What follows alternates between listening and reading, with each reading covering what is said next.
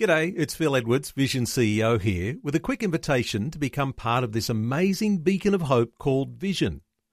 Together we can put our love into action to help people of all kinds build or rebuild their lives on the truth of God. Please consider the part you can play during our upcoming Visionathon appeal, remembering that it's your support that makes Vision possible, including this podcast. Audio on demand from Vision Christian Media. What does it mean to follow Jesus? It means to emulate him in every way. And here Peter gives us three, at least three, areas in which we can emulate Jesus if we really claim to be truly followers of Jesus and not just use it as a slogan. Thanks for joining Dr. Michael Youssef for leading the way. In a moment, Dr. Youssef offers you a look into the pages of 1 Peter as the apostle unpacks the ingredients of a life fully devoted to Jesus, following him wherever he leads. Right now, let's listen as Dr. Youssef begins this episode. Turn with me, please, as we follow in this series of messages from 1 Peter to chapter 2, beginning at verse 21. And in verse 21, he begins by saying, For this you have been called. What is this? For this you have been called. Now, there are some people say suffering, but the construction of the sentence does not lend itself to this interpretation. There are some believers suffer. Thank God for most of us, it's a temporary situation. Thank God for most of us, we don't suffer all of our lives, although some people might be called to do that. But he's not saying you are called to suffering. He is saying you are called to this. This being that Jesus suffered and died on that cross. And by submitting to the will of the Father, He gave us a role model, He gave us an example to follow. He called us to emulate Christ no matter where He takes us. We are called to place our feet in the footsteps, the mark of the footsteps of Jesus, regardless of our circumstances. He called us to model what Christ has modeled for us to our children and to our community. Now, here in this passage, Peter is quoting from the Old Testament, particularly Isaiah 53. Isaiah 53 was a prophecy about Jesus 700 years before Jesus. But there's something else here I don't want you to miss. This passage, that is 1 Peter chapter 2, verses 21 to 25, five verses. Those five verses are actually the hub around which the entire epistle revolves. Uh, those five verses, 21 to 25, are the cornerstone upon which the whole epistle is built. These five verses are the very core of the entire first epistle of Peter. Some of you may be asking, well, if that's the case, why didn't he start with that? Why didn't he begin with the cornerstone? Why did he begin with the core? Ah, oh, great question. because Peter wanted us to first understand our primary call. He wanted us to first revel and delight ourselves in the blessings of God that this call brings to us. He wants us first to be so overwhelmed by the privileges of the call of Christ on our lives. He wanted us first to rejoice in the blessings that we have received from His hand when He called us. And that's why we started with the sevenfold blessings. In fact, that is why, if you go up a few verses, verse 9, he said, We were called out of darkness into light. Many people describe themselves as followers of Jesus. Some people use it accurately, some people don't. Politicians are marvelous about this. They talk about being followers of Jesus, particularly around election time. they don't understand that following Jesus is not a slogan. Following Jesus means that they are actually following Jesus' footsteps wherever it may take them.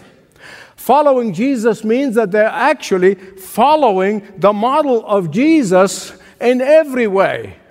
And that is why Peter said in verse 9 that we were called out of darkness. Before we could be followers of Jesus, we have to be called out of our darkness. Then and only then we can become true followers of Jesus. Hear me right, please.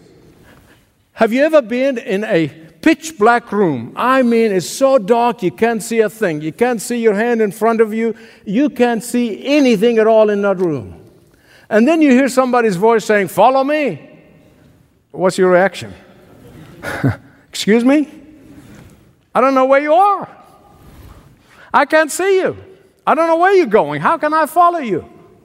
I can't see a thing. Don't worry, just follow me. How can I follow you if I can't see you? Ah, I'm a follower of Jesus. Really? Are you living like Jesus? Have you been called out of darkness into his marvelous light? Or are you still living in darkness? I heard people in a professing church, people that I personally knew, I had meals with, and they thought, well, we're followers of Jesus. And the next breath, they're making fun of people who call themselves born again, which means they're called out of darkness into light. And I had to scratch my head. They are just like the person who's in a dark room whistling Dixie. They are like a person in the dark room, they're basically running in place and going nowhere. What does it mean to follow Jesus? It means to emulate him in every way. And here Peter gives us three at least three, areas in which we can emulate Jesus if we really claim to be truly followers of Jesus and not just use it as a slogan. First of all, by not taking matters into your own hand and do your own vengeance, even if when you have the power to do it, even when you have the opportunity to do it. And secondly, by waiting patiently for God's justice to be manifested. And thirdly, by never, never compromising or denying biblical truth, regardless of the cost, regardless of the price. Let's look at these very quickly, those three. By not taking matters of revenge into our own hands. In the last message, we saw that when we suffer injustice and we have no recourse, we need to trust God for the outcome. And here Peter is building on this. He's building on it. And he's saying, if you are looking for an example in this matter of injustice that you have suffered, look no further than what Jesus did. Learn how Jesus did it and copy him. Follow the example of Jesus in such matters. Again, you need to look at the context. As I told you last time, Peter was writing in the context of a total dictatorship. Back then, Christian, so when they become victims, they have no recourse whatsoever. No court system that at least have been founded on biblical principles, or no judges like we do today who at least have a smattering of biblical knowledge. Back then, there was no justice for believers whatsoever. In our case, we can pursue all legal means, and sometimes we get dragged into courts, not by our own will. But if and when that fails, listen carefully. If and when that fails, we come to a dead end and face injustice. What we must do is follow the model of Jesus. Hear me right on this one. It is when those in authority exercise injustice. It is when the courts of justice promote injustice. When that happens, then we must emulate Jesus. How? It's Jesus' cry to the Father at the Garden of Gethsemane during that time of the greatest injustice that has ever taken place, ever in human history, greatest injustice that has ever been perpetrated on humanity.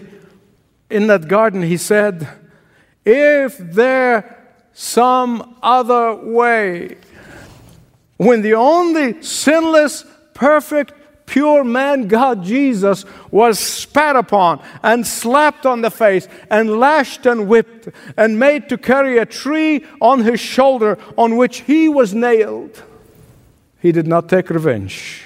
He could have. And Peter's saying, I lived with him.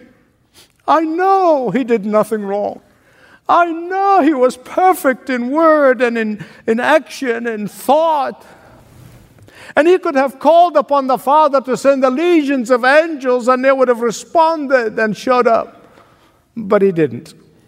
Why? Because if he took revenge, which he could have, he would not have paid for the price and the wages and the consequences of your sin and my sin. Don't ever forget, Peter was there. He watched it all. He watched it all. He caved under pressure and denied Jesus. In fact, in chapter 5, verse 1, he says, I am an eyewitness to all of this. No doubt Peter was thinking, probably as the Holy Spirit inspired him to pen those words at the time, he was thinking of the time when Caesarea Philippi when Jesus was telling them about the cross and the crucifixion and how he must die, then rise again. And Peter wanted nothing of that.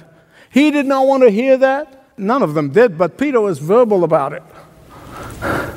And Peter wanted Jesus not to go through the cross. And Jesus called him a mouthpiece of Satan. Then in the Garden of Gethsemane, Peter pulled his knife and chopped the ear of one of the soldiers, still hoping to stop Jesus from going to the cross. And Jesus said to him, Put your sword away, Peter. This is not the Father's way. The Father's way is always different from Satan's way. The Father's way is always different from the world's way. Satan is the God of this world, and the people of Satan believe that violence is the answer, but the Father's way is love is the answer. The people of the world say revenge is the answer to all relationships, but the Father's way says, Vengeance is mine, leave it in my hand. The people of the world say, Get them. And the Father says, Let God take care of them. The people of the world say, Get them before they get you. And the Father's way says, Be like Jesus. Trust me with the outcome. Trust me with the outcome. First, following the footprints of Jesus means that we not take revenge, even when we can, even we have the opportunities. Secondly, following Jesus' footprints means is waiting patiently for God's justice. Now, listen to me. If you think I'm going to tell you that this is easy, waiting for God's justice, you would be wrong. I'm not saying that. I know it's hard, you know it's hard. Let's be truthful about it. Especially when man's justice has completely failed. Nobody, nobody on the face of the earth who's treated unjustly could ever say, I have been more unjustly treated than Jesus. No one. No one. The worst injustice you could ever experience in this lifetime, it could never be more than that of Jesus. The best among us is subject to bias and, and self serving attitude. The greatest among us is a subject to self deception and wrong motives. God, my witness in heaven, I agonize in prayer. I agonize every time I'm making a decision, big or small. I agonize in prayer so as to examine my motives and cry out to God. But I cannot tell you that standing here today, that every time my motives was always 100% pure. And so, my beloved friends, if and when you suffer injustice or treated unjustly, you could never say, I was 100% pure. None of us can. Only Jesus can. Verse 22 Jesus was the only sinless, perfect, and pure. Why? Because God the Father demanded that only a perfect sacrifice would suffice to carry the sin of every repentant sinner. And because of the Father's demand, this incomparable injustice took place. Now I have a question for you. Does this mean that God approves or condones injustice?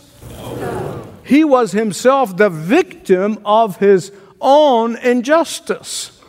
But he never condones injustice. But here's the fact no one, no one, no one will ever get away with injustice. Sooner or later, sooner or later, they will face justice. But Jesus waited patiently for this justice to take place. And then, as we know, on early Sunday morning, the Father raised him from the dead with every one of his omnipotent power. Not only that God thus assures us that he is the God of justice and his justice will take place sooner or later, and that justice will be done for us if we trust him with the outcome. No matter how long it takes, he is going to come through for you. But also, his word assures us again and again and again that even greater justice for Jesus is yet to come when he comes back, not as the one who was humiliated, but as the one who will be the supreme judge, not as the one who was insulted and slapped across the face, but as the God of power and might, not as the one who helplessly hung on a cross, but as the one who was stand upon the crest of the earth, not as the one who was dragged before Pontius Pilate and Herod, but as the one who will rule with an iron scepter, not as the one who is the Lamb of God, but as the Lion of Judah, who is going to put all his enemies as his footstool. That is the complete and final justice. And so, my beloved, God is the God of justice. No matter how bad you're experiencing injustice right now, justice will take place. Be patient. Be patient. Because one day His justice will rule supreme. His justice will flood the earth like the water cover the sea. One day, all of your suffering of injustice will be rolled like a scroll. First, don't be anxious to take revenge even when you can. Secondly, wait patiently for God's injustice. And thirdly, following Jesus' footprints means that you stand firm for the truth regardless of the price, regardless of the cost regardless of the consequences. Pontius Pilate asked Jesus, Are you the king of the Jews? Jesus could have fudged the answer and would have worked. He could have saved his neck. He could have compromised just a little bit. He could have said to himself, You know, I know who I am, and it doesn't matter what this guy thinks, and I just kind of shade the truth a little bit. I'll just tell him what he wants to hear. I'll give him a politically expedient answer and I'll get out scot free. No way, Jose. Jesus said to Pontius Pilate, You said it, Buster. Pontius Pilate asked Jesus again, Do you know that I have power to set you free and power to kill you? Here's a Youssef translation not on your life. you have no power of your own that's not given to you.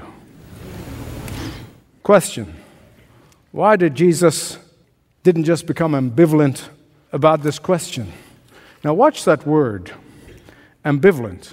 This, my beloved friend, is a word that is preached in many an evangelical pulpit today. Be ambivalent about things that we're not sure about in the Bible. Watch for that word. Watch it, and you will be surprised. It's so subtle. We can't be really sure of everything. We can't be really sure what is sin and what is not sin. Uh, we just need to be ambivalent and tell people we don't know. Beloved, you know and I know that there are some people who would compromise for a dollar. There are some many people who would compromise to escape an insult, let alone death and life. But not Jesus. Not Jesus. Are you a follower of Jesus? Before you answer, and you say, Yes, I'm a follower of Jesus, ask yourself the question Do I refuse to compromise my biblical conviction, regardless of the cost? In politics, there's what they call the art of compromise, and that's fine for politics. They say go for the full loaf and then settle for half a loaf. They say, you know, a deal is always win win. That's wonderful. That's great. But, beloved, listen to me. Not when it comes to the eternal biblical truth. There can be no half heartedness. There can be no half price. There can be no discount price. There can be no compromise. The world says loving people means that you love their rebellion and their sin. The world says loving people means that you love their godless lifestyle. That loving people means that you must love their immorality. Those who truly call themselves followers of Jesus must lovingly, thoughtfully, and graciously say no and a million no's. For God made only one way for sin to be dealt with. He made only one provision for sin to be taken care of, and that's by confessing it, by repenting of it. That means that you must believe that it's His stripes on that cross that made you whole. Only His wounds can bind our wounds. Only His stripes can mend our brokenness. Only His death can raise us to a new life. Only His blood can heal the ravages of addiction. Only the cross can redeem us from sin and the consequences of it. By His wounds, you've been made whole in every way. In every way. But that's not all. When you come to Him, He will not only heal your broken heart, He will not only do that, but He will keep on healing you. He will keep on healing keep on binding your wounds. He keep on being the shepherd of your soul, the bishop and the overseer of your soul. He keep on being your heavenly Father.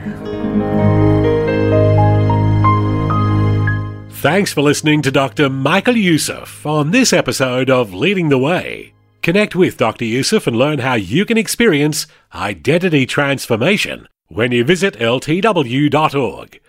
You can also stream audio and video on lots of topics, sign up for podcasts, and find out ways to partner in and sustain the expanding mission of leading the way. That's ltw.org. And as we close out today's episode, allow me to share a popular podcast produced by Leading the Way. Each week, Jonathan Youssef, youngest son of Dr. Michael Youssef, tackles hot topics in our culture encouraging you to always view culture and life through the lens of the Bible. The podcast is called Candid Conversations with Jonathan Youssef, where Jonathan introduces you to trusted voices who point you to the Bible for guidance for a spirit filled life, ready to impact the world around you. Learn about Candid Conversations with Jonathan Youssef when you visit ltw.org or subscribe through your favorite podcast platform. Here's a little taste of what you'll hear each week. Sometimes we are better evangelists for our own politics than we are for Christ's gospel. Too often, opinions replace action, and social media posts replace prayer. So many people deconstruct because of hypocrisy and they think all evangelicals are evil and fear based and all of this. Just break that stereotype for them. That could be the best thing you could do. It was my pain of who I was that led me to my greatness. Mm. And it would be my greatness eventually lead me to my destructive behaviors it was definitely the Lord who brought mm-hmm. me along on a journey to be able to say, How are you standing for the family? Will you stand for your brothers and sisters who don't bear your same skin color? The Bible said, without vision, people perish or actually fall apart. When I use the word vision, my primary vision is Jesus and His glory. That's the overarching vision I have for life. The website is ltw.org, or where you get your favourite podcasts. Well, I do hope you can join Dr. Youssef next time for another episode in this powerful series, Identity Transformation, on Leading the Way. This program is furnished by Leading the Way with Dr. Michael Youssef, passionately proclaiming uncompromising truth around the world.